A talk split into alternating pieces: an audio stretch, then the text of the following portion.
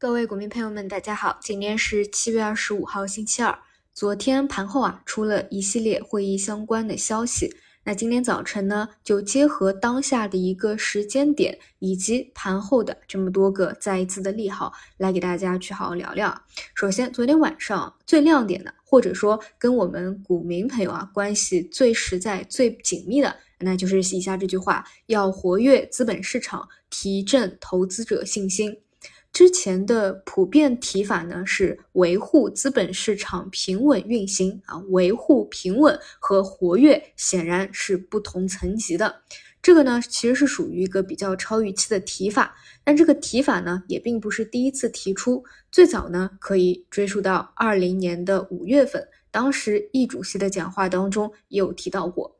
而这句话背后体现的呢，其实就是上层非常知道啊，其实我们现在的资本市场缺的是什么？这资本市场呢是一个大的概念，股市呢是当中的一块儿啊，但基本也都是相关的，就是它并不缺钱，同时其实也并不缺低估低位的好资产。大家要知道，现在像沪深三百的股息率已经是非常之高了，但就是没有信心，就是投资者不活跃，而且呢，你在盘中看到的就是。不管你是利好还是利空，它基本都是高开低走，或者怎么样平开低走。尽管来说啊，到一个市场熊市的后期，基本上也没有什么新鲜事啊，每一次都是如此，都是对利好熟视无睹。正如呢，所有的板块。和市场整体到了牛市的尾声，也是对利空熟视无睹那样。所以，其实在我一直看来呢，就也不是说浅层的，就是说大家没有信心，而是更深层的本身股市自有的一个客观规律。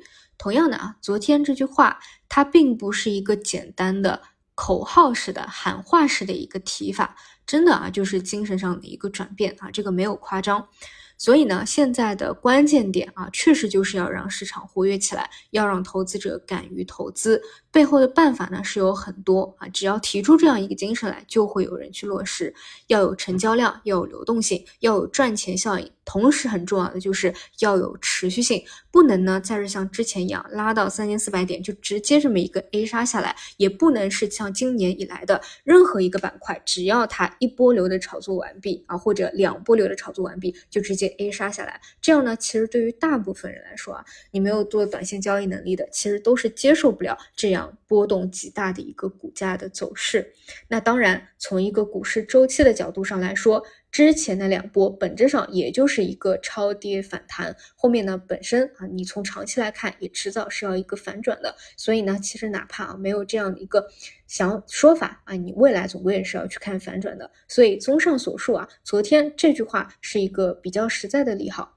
那可以看一下今天市场的一个反馈，A 五零期指呢是上涨了百分之零点五啊，并不算特别强，比较好的走势呢是。今天可以放量啊，有力度的一个反弹。当然，如果继续选择前几天啊，所有借利好的这个高开低走也可以啊。如果能放量的话也行。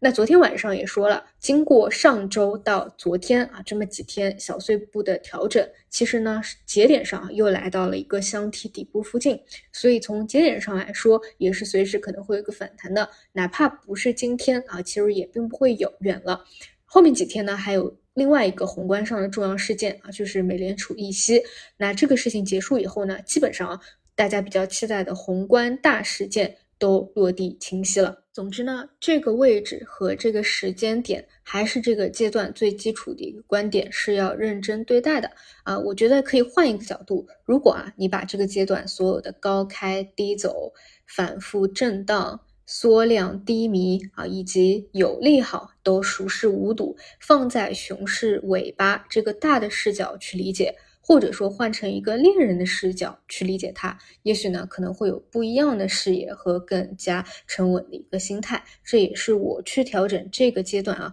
缩量啊每天上下上下盘整啊的一个一个方法。那么其实最近这个节奏啊，不少人啊，他其实是会有持仓，但是呢，会在里面做 T 哈，基基本上就是利好高开低走嘛，也比较适合做 T。但我但是呢，他们的一个思路就是不会说实质性的去减仓啊，最多就是做 T 的一个思路，其实也很好理解。如果所有人都在这个市场里面借利好走，借利好走，那市场呢只会越来越卷啊，并且呢，一旦啊市场形成一个共识了，到了一个信号右侧起来，也会觉得好不容易在低位吸收的一些筹码啊，也会容易去把它错过。当然啊，我觉得市场从来没有就是踏空这一说的，只要是在底部区间啊，不管你是做左侧低迷的时候入场，还是右侧方向明确了。放量连续起来了，市场回暖了去介入都没有什么问题，只要你不是在一个周期的顶点去介入。那现在呢，很显然还是在一个大周期的底部啊，这是一个区域的概念啊，不是一个点位的概念。